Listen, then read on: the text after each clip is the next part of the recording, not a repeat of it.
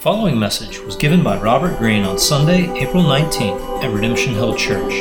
For more information about the church, visit us online at redemptionhill.com. We've said over the last few weeks that the cultural crisis that we are in has presented us as God's people with, with a unique opportunity to reflect something of the character of Christ to a watching world in how we speak and how we relate to one another and how we relate to those that, that we're shut into the home with, with those that we see when we're out, those that we are engaging with digitally online. We, we have a unique opportunity in a time of crisis and anxiety and worry to reflect something of the compassion, the mercy, the patience, the love, the kindness of Christ to a watching world. God has made each of us as his disciples his ambassadors we are meant by God to be ambassadors of His kingdom, meaning that we are to reflect His intentions and His desire and His character in the situations that He sends us into. In fact, the, the Bible tells us over and over again, we see it play out throughout the entirety of Scripture that, that you and I will become like, or we will reflect the very thing that our heart decides to behold.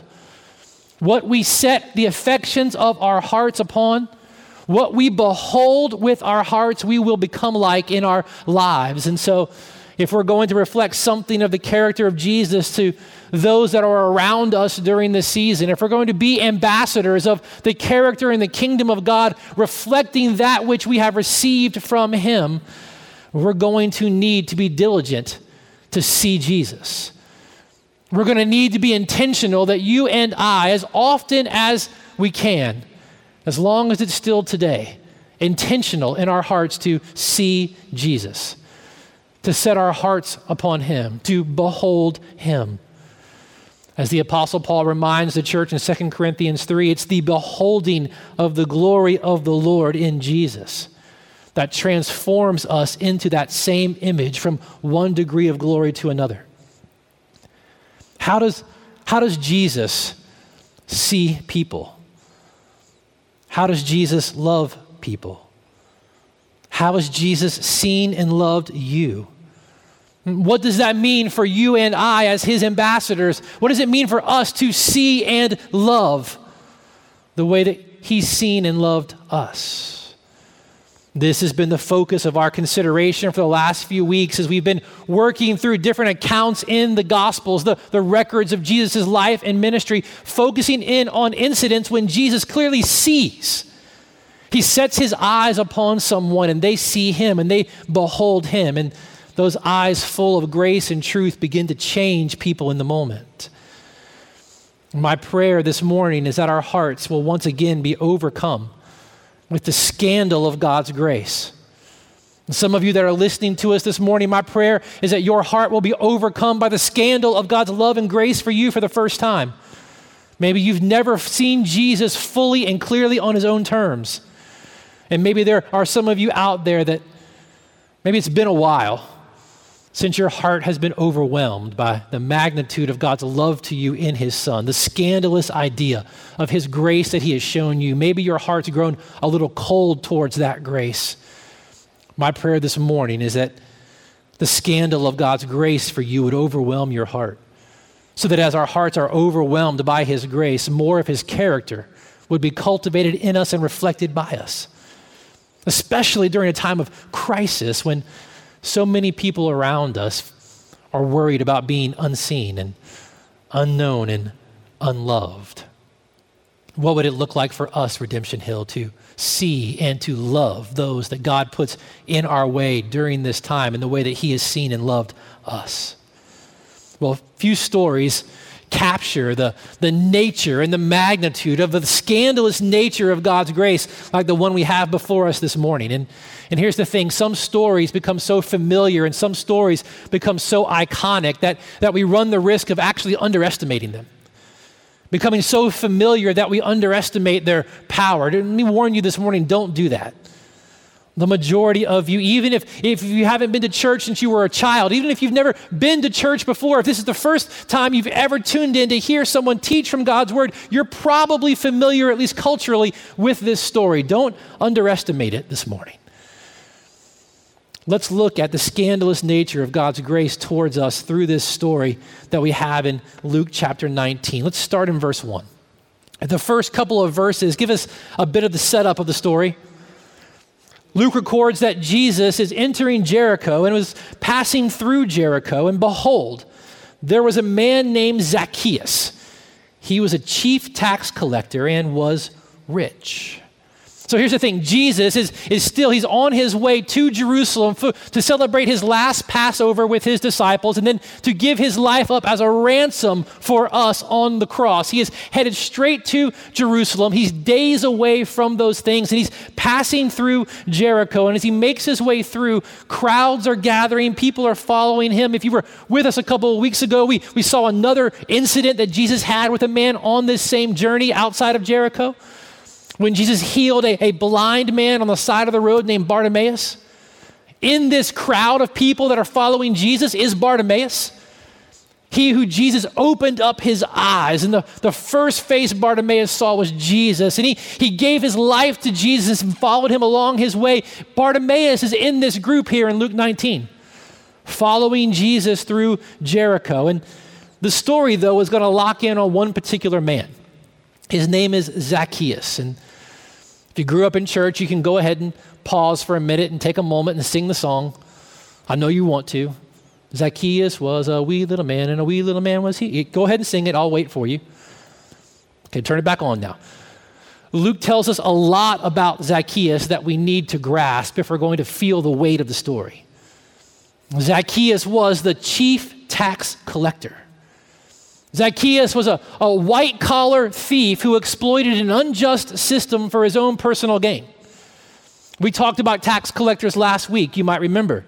What the Romans would do when they would occupy a land is that they would auction off the right to collect taxes from those people, and they would auction it off to someone who was from that place.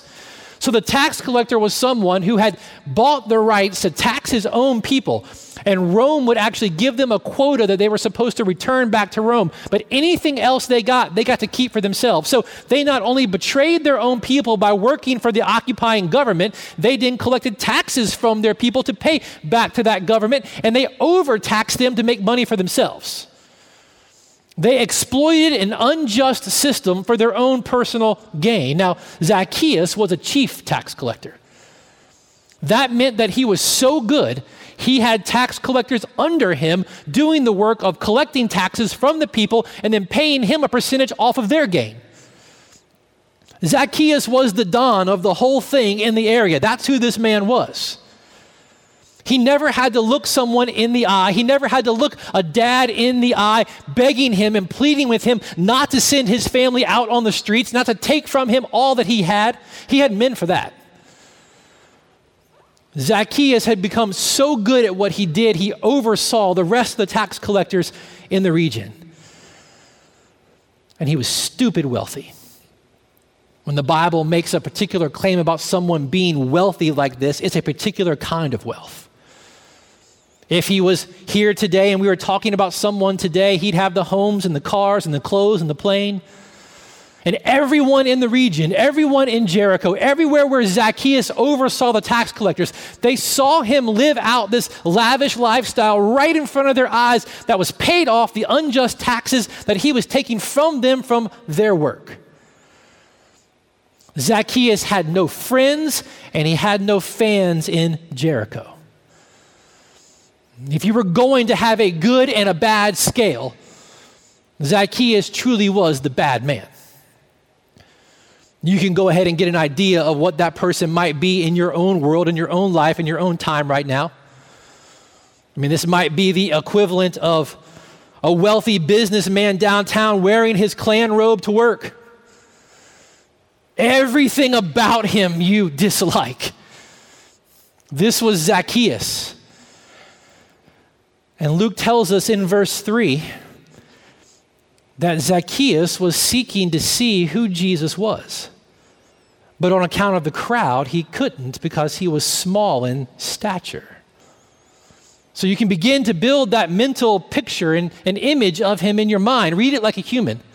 When the Bible mentions someone's height in particular, it's because they're particularly tall, like Saul was, if you remember, or they're particularly short, like Zacchaeus. So here's this particularly short, very wealthy, much hated man who extorted his own people, unjust in all of his dealings, a, a traitor to the people of Jerusalem, working for the Roman government. But he's curious about Jesus. We don't know why. Maybe he had heard stories of Jesus. One of Jesus' 12 disciples, you might remember, Matthew, was a tax collector. I'm sure within the larger Judean region, tax collectors were all fairly familiar with each other. So to hear the story of this tax collector who had, who had left the business of collecting taxes to follow this teacher, it had probably caught Zacchaeus' attention at some point. I, we don't know. Luke doesn't tell us, the gospel doesn't tell us. Ultimately, it's irrelevant, but He's curious about Jesus, and that's a good thing. That's where many of us start. In fact, some of you might be listening this morning simply because you're curious about who Jesus is. I want you to know if that's you, we're glad that you're listening. That's a God given curiosity that you're exploring. Zacchaeus was curious about Jesus, and, and here he introduces us, Luke introduces us to the third main character in the story. We've got Zacchaeus, we've got Jesus, but we've also got this crowd of people. They're not willing to let Zacchaeus get a good look at Jesus. I mean, you can imagine it again, read it like a human. The crowds are forming along the dusty road. They, they hear that Jesus of Nazareth, this man, is passing through. Crowds are already following him. People are behind him. His disciples are with him. There's a lot of commotion going on the road. Everybody begins to line the road. And Zacchaeus is coming out in his big old robes, his fancy clothes. Everybody knows who he is and what he's about. And every time he tries to get close, they kind of close the gap on him. Throw some elbows out right there. No, not you you don't get to see Jesus. No one in the crowd is doing Zacchaeus any favors. You could tell this is the man who has exploited them for his own gain. This is the one who had turned on his own country.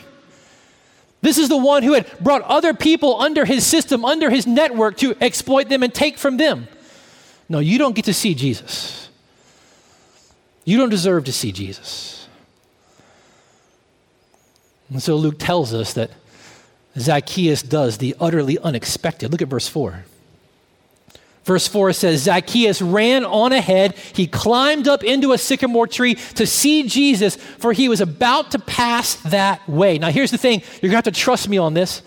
We, can go and read quotes from different sources and scholars, but here's the deal. There were two things in Jesus' day in that culture. It's not a religious thing, it's not a Torah thing, it's a culture thing. There were two things that wealthy and powerful men simply did not do in public. It was just cultural, they didn't do it. They didn't run in public, of course, unless someone was chasing them with a sword, but they didn't run in public and they didn't climb trees. Children ran in public and children climbed trees. It would be undignified for a man of wealth and stature to run and to climb a tree. But those are the very things that Zacchaeus does. Zacchaeus put his public dignity on the line. $5,000 Brioni robe, crocodile sandals, dusty road, starts taking off down the track until he sees the sycamore tree. He doesn't care what people are thinking around him. He knows what they think about him. He knows they hate him. He knows they don't like him.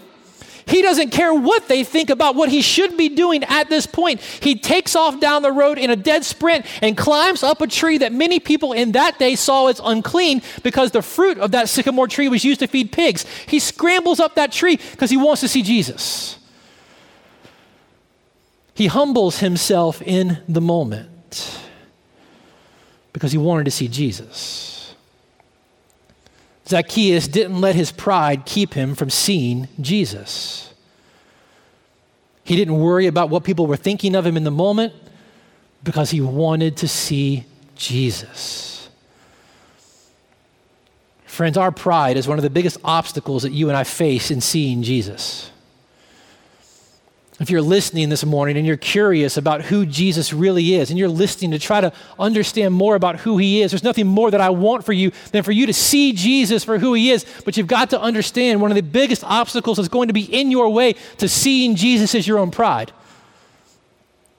At some point, you're going to have to be willing to do something that communicates to those around you that you know you're needy, that you know you're vulnerable the God given curiosity that was given to Zacchaeus showed him that he needed to see Jesus. He, he had to see him. There was something about him he needed to see. And that God given curiosity that you have is, is something God has put in there, and it's going to require you doing something that's going to look to others around you like you're needy and vulnerable.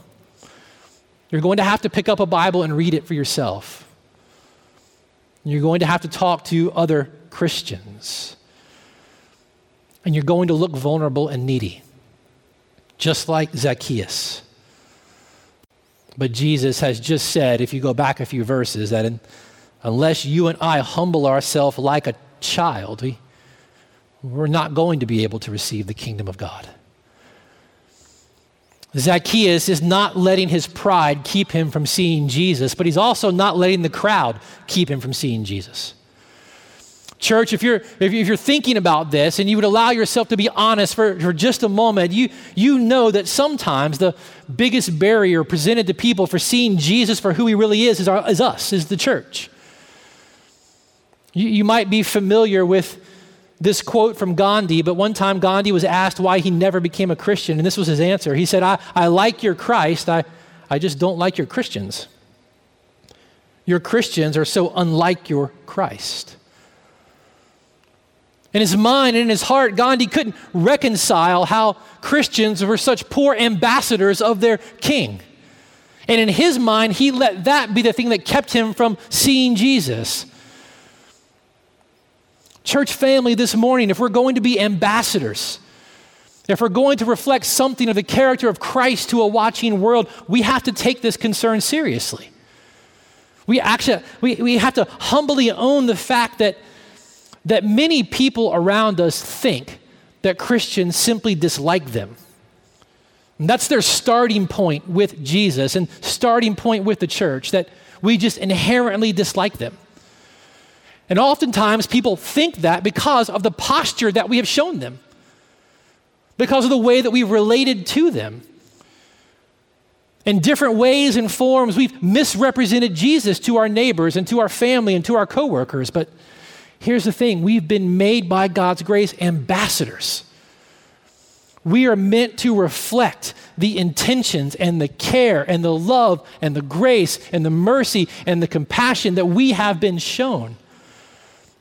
That's why it's so imperative that you and I set our hearts to see and enjoy Jesus daily because as we do, we become more like him.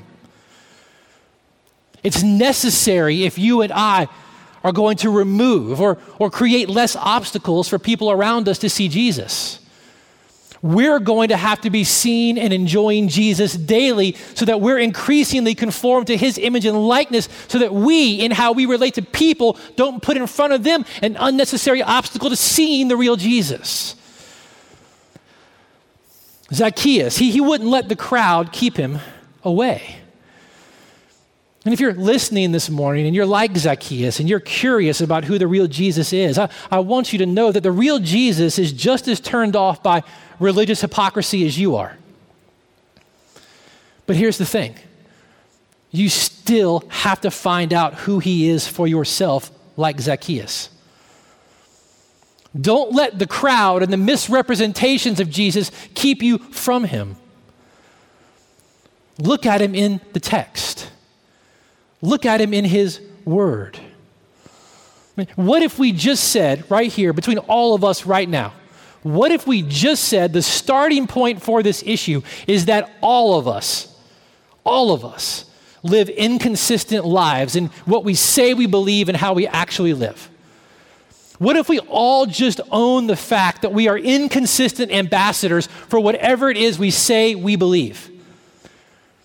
If you're curious about who the real Jesus is this morning, are you willing to dismiss Jesus simply because of my inconsistency in representing him? I heard a pastor say it this way one time, and it stuck with me. He said, Would it make any sense if, if you and I went to a music recital at an elementary school and we heard a six year old violin player butcher one of the most famous Tchaikovsky violin pieces in the world? Would we walk away out of that recital and go, Wow, Tchaikovsky was such a hack. I could never listen to anything that he wrote. Would that make sense? No, it wouldn't make sense at all. But that's the way we tend to treat Jesus. We tend to look at those who are meant to represent him, and, and we say, based on their representation of him, I'm going to dismiss him entirely. Friends, don't let the misrepresentations of Jesus keep you from seeing who he really is. Zacchaeus didn't let his pride keep him from seeing Jesus. He didn't let the crowd keep him from seeing Jesus. And, and so far, Luke has shown us his, his response to Jesus being in town. He, we've seen the crowd's response in trying to keep Zacchaeus from seeing Jesus, but now in verse 5, we, we get to see Jesus' response. Verse 5, Luke says, When Jesus came to the place, he's talking about the place where Zacchaeus was in the tree. He came to the place, he looked up and he said to him, Zacchaeus, hurry and come down, for I must stay at your house today. So you've got to see the picture. You need to close your eyes if you need to. Jesus is passing through town. Crowds are all around him. There's noise all around him. People are walking along the side of the road trying to keep up with him just to get their eyes on him. And in a moment, he stops. Again, he's on his way to Jerusalem on his mission to give his life up as a ransom for many, as we'll see in a minute, to seek and save that which is lost. And he's on his way moving, and he stops in his tracks right below the tree, and he looks up and he locks eyes with Zacchaeus hanging right there in a sycamore tree. And one scholar said the moment when the eyes of these two men meet is worthy of the greatest operatic aria ever the eyes in the tree that have caused so much hurt and pain to people. The eyes in the tree that have been fixated on their own personal gain. In a moment, lock eyes with the eternal one, full of grace and truth. And Jesus calls him by his name. And in a moment, Zacchaeus realizes all along he thought he was trying to get to see Jesus, but Jesus had actually come looking for him.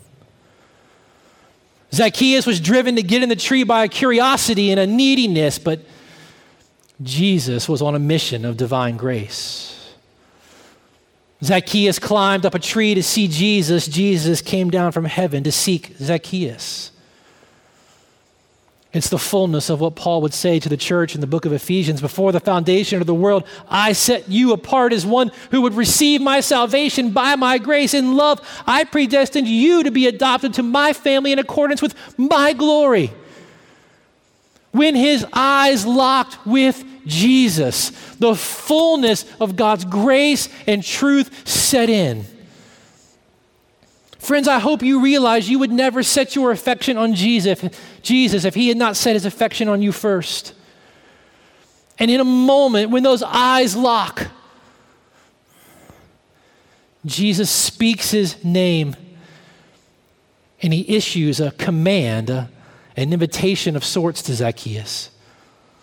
Come down, Jesus said, for I must stay at your house today. I must. That word must is enormous in the story.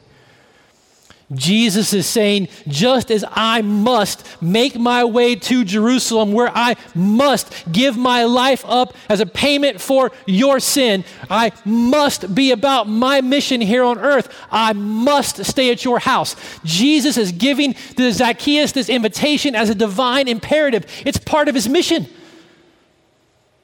He came to seek and save that which is lost, Luke is going to say. Staying with you, Zacchaeus, is something I must do. And you've got to feel the gravity, even culturally, of what's happening right here. To go into someone's house like this, to eat with them like this, was to in some way identify with them. It was to receive them. It was to approve them. It was to accept them. And when Jesus and his disciples would go into Zacchaeus' house, if Zacchaeus will receive him and they'll share the meal, it also means Jesus and his disciples are going to stay there that night. They're going to lodge with Zacchaeus. They're coming all the way in and they're staying. It's Jesus looking at him and, and saying, I'm coming into your life. I'm going to show you the greatest hospitality you could ever imagine, and I'm going to do it in your own house. Jesus was inviting himself into the fabric of Zacchaeus' life. And if he would receive him, Jesus will change everything. Friends, the same is true today. Jesus wants to come in and Jesus wants to take over. Jesus wants to come in and rearrange the furniture of your soul and dwell with you forever. Are you in? Are you in? The crowd, they, they hear Jesus and they see Zacchaeus sitting in the tree and they, they watch Jesus lock eyes with him and they hear Jesus call him down and, and invite himself into Zacchaeus' life. And the crowd would be scandalized by what was happening. I think you and I miss this to a degree. The crowd would be utterly scandalized, but this is what the gospel does. The gospel doesn't discriminate between good and bad people. You need to realize that. Each week, as we're going through these encounters that people have with Jesus, I want you to see over and over again the gospel doesn't discriminate between good and bad people. That's part of its scandal. The gospel discriminates between the proud and the humble. And Luke, the, the physician, the writer of this gospel, he, he has a particular soft spot for tax collectors, the deplorable ones of the day in the culture. Six times Luke speaks about tax collectors in his gospel, and every single time he does, he speaks about them in a positive way. No one had anything nice to say about tax collectors. They were the most defiled and most deplorable. All six times that Luke writes about them in his gospel, he says something positive. They were coming out to hear Jesus' teaching. They were being baptized after hearing Jesus' teaching. You got Zacchaeus here, curious about coming to see Jesus, and Jesus locking eyes with him and inviting himself into his life. Luke has a soft spot for these tax collectors because of the scandal of the grace of God. And Paul will later call the gospel itself a scandal because the gospel doesn't discriminate between bad and good, but proud and humble. It's for the outlaws, it's for the outsiders. It's not for good people, it's for humble people. The crowd didn't get it.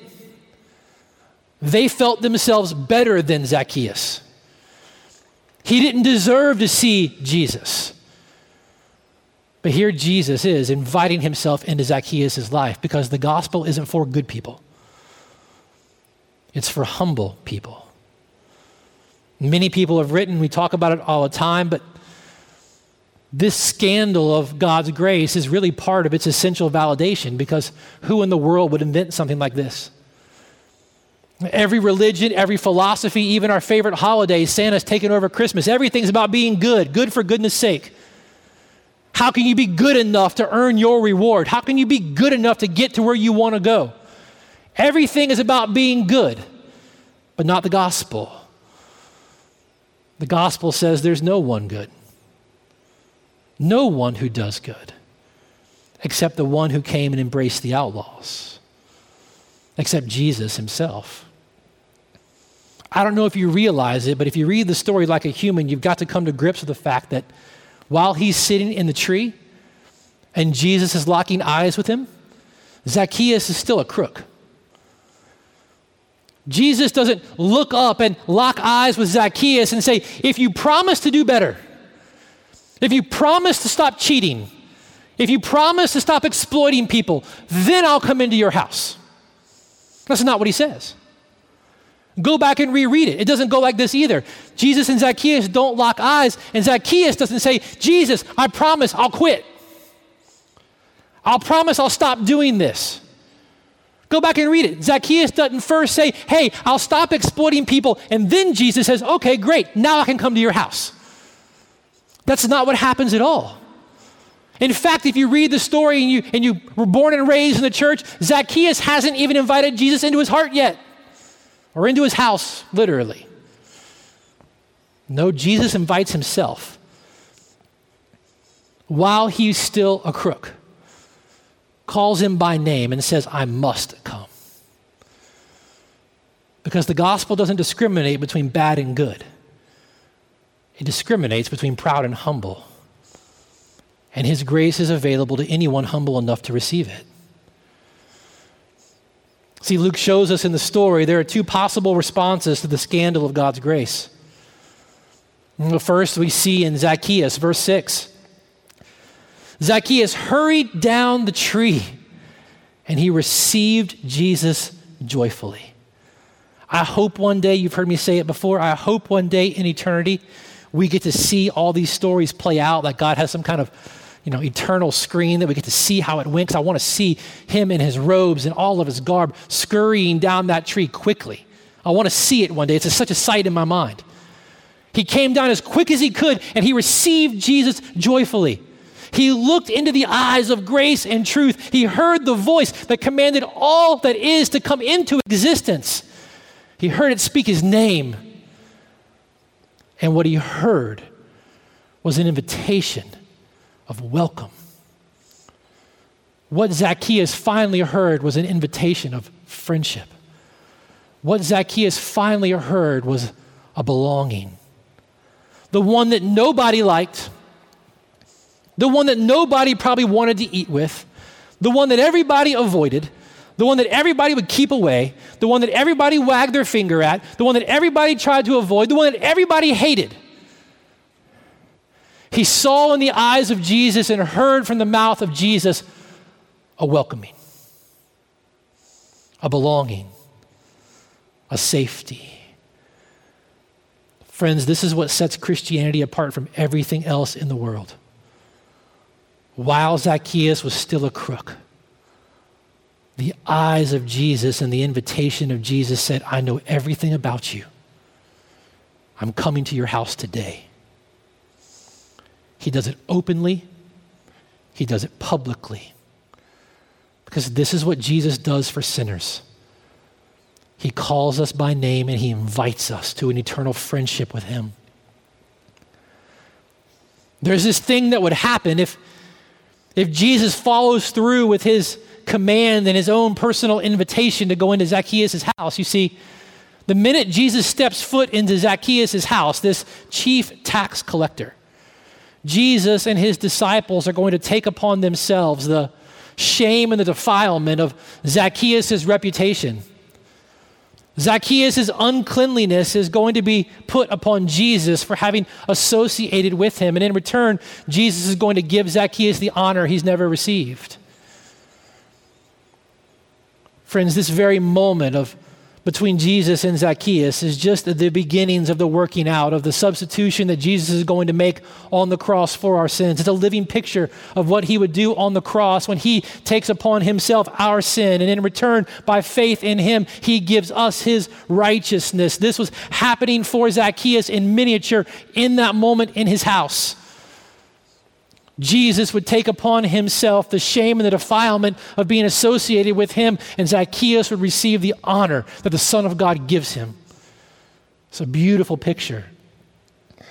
And Luke says Zacchaeus received the invitation joyfully. You see me, you know me, you love me. In you I belong, I'm safe. Your eyes are on me. You want to come to my house? I'm in. Friends, He sees you, He knows you, He loves you, His eyes are on you. He wants to come into your home, to your heart. Will you receive Him? Could God's grace be for someone like me? Someone is saying it. Could God's grace be for someone like me? Friends, anyone can get in on the scandal of God's grace if you're humble enough to receive it. Zacchaeus received the invitation of Jesus, but the crowd, verse 7, the crowd, when they saw it, they all grumbled. They said, Jesus has gone in to be the guest of a man who's a sinner. I mean, this is pre Twitter, pre social media, but this is herd anger. We get it, we understand it. Jesus just associated himself with the one I hate the most. What's Jesus doing? We're better than that guy. Okay, fine. It's okay to offer grace to the blind beggar you saw on the side of the road, to heal him, to let him be part of one of your people and let him come with you. It's okay to show him grace, but not this guy. Friends, who would cause you to grumble if God loved them and saved them? The gospel doesn't discriminate between good and bad. It only discriminates between proud and humble. And in the sight of God, we're all guilty. That God would call any of us and love any of us and forgive any of us, well, that's the miracle in itself. It's our pride that leaves us grumbling. It's our pride that leaves us like the crowd saying, I deserve salvation, they don't. When that pride and when that voice begins to grumble in our hearts, it's a sure sign that we have forgotten the gospel of grace altogether. As one writer says, whoever you hate, you have to realize Jesus loves, and he's not asking your permission to love them. Sometimes the scandal of the gospel is that they, whoever that is, is included. Some of you might be familiar with a woman named Corey Tinboom. Corrie was imprisoned in a concentration camp in World War II with her father and her sister who would die in that concentration camp, but Corrie would survive and she would go on to, to write and to teach. And there was a time she was giving a public address about her time in the concentration camp and the gospel. And at the end of her, her speech, a man came up to her and he looked her in the eyes and he says, I remember you. I know you. You probably remember me. I was an officer at the concentration camp. I too, since those days, have become a Christian. But I want to ask you do you believe that the forgiveness you spoke about today is enough for me? And in her book, Corrie said she actually had to take a moment. And she had to wrestle in her head and wrestle in her heart. Because everything in her wanted to say, no, not you. But she looked that man in the eyes and said, yes. This forgiveness is for you.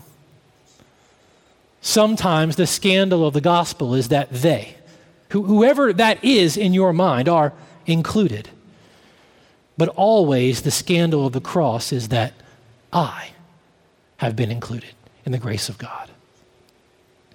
This is what captured the heart of John Newton. You and I all love to sing Amazing Grace. Amazing Grace, how sweet the sound that saved a wretch like me. I once was lost, but now I'm found, was blind, but now I see. We love it. But every time we sing those words, we, we're singing words that were written by a man that was a slave trader at one point in his life, a serial adulterer. His affairs probably would have been called predatory in today's standards. So, a man at one point in his life who had been a slave trader and a, and a predator of women received the grace of God. His life was changed. He would go on to, history would record, nearly single handedly inspire William Wilberforce to stand up in the English Parliament to fight, against the to fight for the abolition of slaves, to end the slave trade. He would go on to write Amazing Grace, how sweet the sound that saved a wretch like me. Because the scandal of the gospel is always that I I'm included. The gospel doesn't discriminate against the bad and the good, it discriminates between the proud and the humble. As one pastor said, if we really want to be people, if we really want people to be impacted by the gospel and to enjoy the riches of God's grace, they must first see in us the humility of those who have been and continue to be genuinely impacted by grace ourselves. If, if we want people in our lives around us to enjoy Jesus and the riches of his grace, to see Jesus and enjoy Jesus, then we're going to have to be people first ourselves who are regularly seeing and enjoying Jesus. Overwhelmed by the scandal of the gospel that I'm included. What happens next as the story comes to an end is simply the the fruit of God's grace rearranging the furniture of Zacchaeus' soul. The lightning bolt of grace has blown through his heart, and the evidence of this, the evidence that his life has been transformed, begins to pour out. The very thing the Apostle Paul would later write to the church in Corinth if anyone is in Christ, he's a new creation. The old has passed away. Behold, the new has come. We see it right here in Zacchaeus. Grace changes you, it never leaves you the same. And this is what we see. Look at verse 8. Zacchaeus stood and he said to the Lord, Behold, Lord, half of my goods I, I give to the poor. A man who had been fixed upon his own greed, whose eyes, whose heart had beheld his own greed, his own money, his own things. He sees Jesus and he receives Jesus. He, Master, Lord, the one who had been addicted to his own well being. He's now publicly committing himself to use all that he has for the well being of others. Grace has made him a generous man. The closed hands he had at one time around his things for his own well being, he's opened them up. He literally is looking into the eyes of grace and says, Master, You've made me a different man. And if, he says, not because he doubts it, but it's an expression of total openness. And, and if I have defrauded anyone of anything, I restore it fourfold.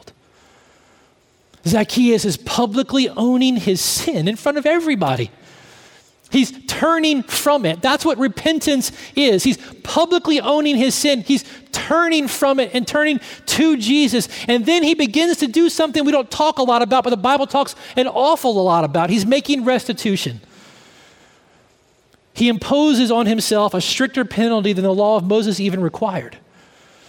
The law would have required someone who took something from their neighbor to return that thing they took plus a 20% penalty, but Zacchaeus is repaying it fourfold. Can you imagine the impact on that city? Grace has made him an entirely different man.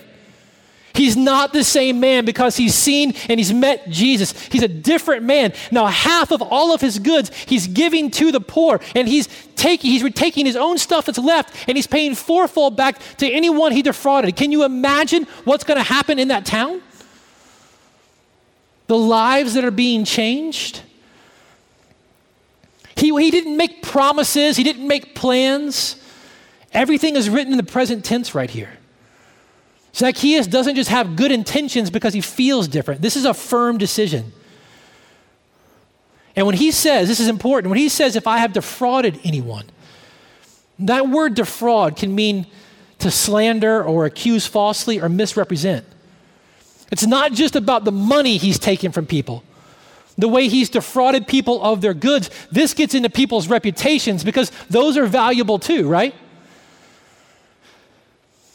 Jesus looks at him the crowds are grumbling about Jesus doing the unexpected for the man that didn't deserve it in their eyes. Zacchaeus has been overwhelmed by Jesus' grace. His entire life is being transformed right in front of their eyes. And Jesus says, Today salvation has come to this house, since he is also the son of Abraham, for the Son of Man came to seek and save the lost. What you just saw, people, what you're seeing right now this is the evidence that salvation has come. It's not the causation. He's not saved because he's doing those things, he's doing those things because salvation has come today. The lost Zacchaeus has been sought and saved by his Savior, and he's bearing the fruit of repentance.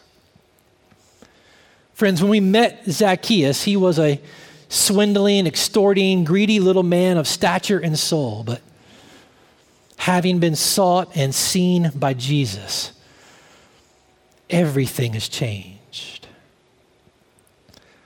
I read the story and I wonder that next day when Jesus and his disciples would wake up and they'd finish making their last leg of their trip to Jerusalem, where he would celebrate Passover and lay his life down on the cross. I, I wonder if Zacchaeus followed them for those next few days. And I wonder if the man who had climbed a tree to see Jesus was there in that moment to lock eyes with Jesus when Jesus was lifted up on a tree to pay the price for his sins.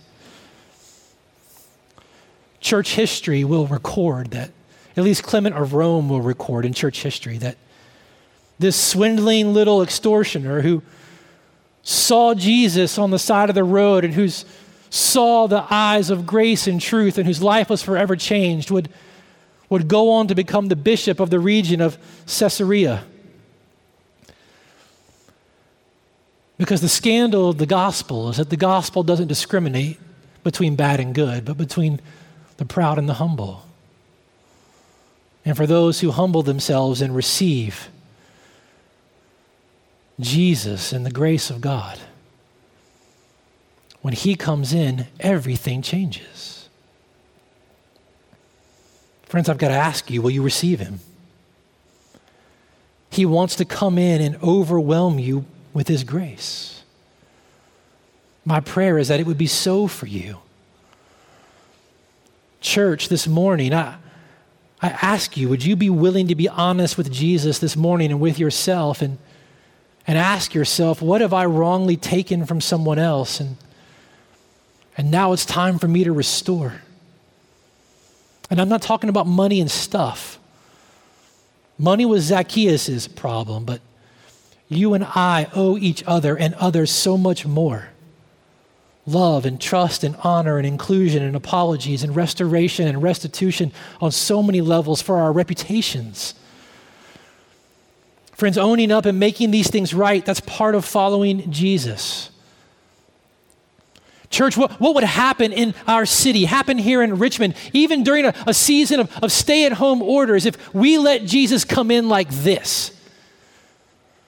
If we join Zacchaeus and in giving and restoring. My prayer for us is that it would be so. For the glory of God, the joy of our hearts, and the reflection of the real Jesus to a watching world. May it be so. Let me pray for us this morning as we prepare to respond. Father, we thank you for the magnitude of your kindness and your grace that you've shown to us in your Son. We ask that you would do that very thing that only you can do, and you would give us eyes to see the real Jesus, to climb the tree over our pride and over the poor representations. And you would give us eyes to see the real Jesus, hearts overwhelmed by his grace. We ask that you would work in our lives and in the culture of our church and in the culture of our homes, the increasing character and likeness of your Son. We ask that you would do it in His name, for His glory and our joy. Amen.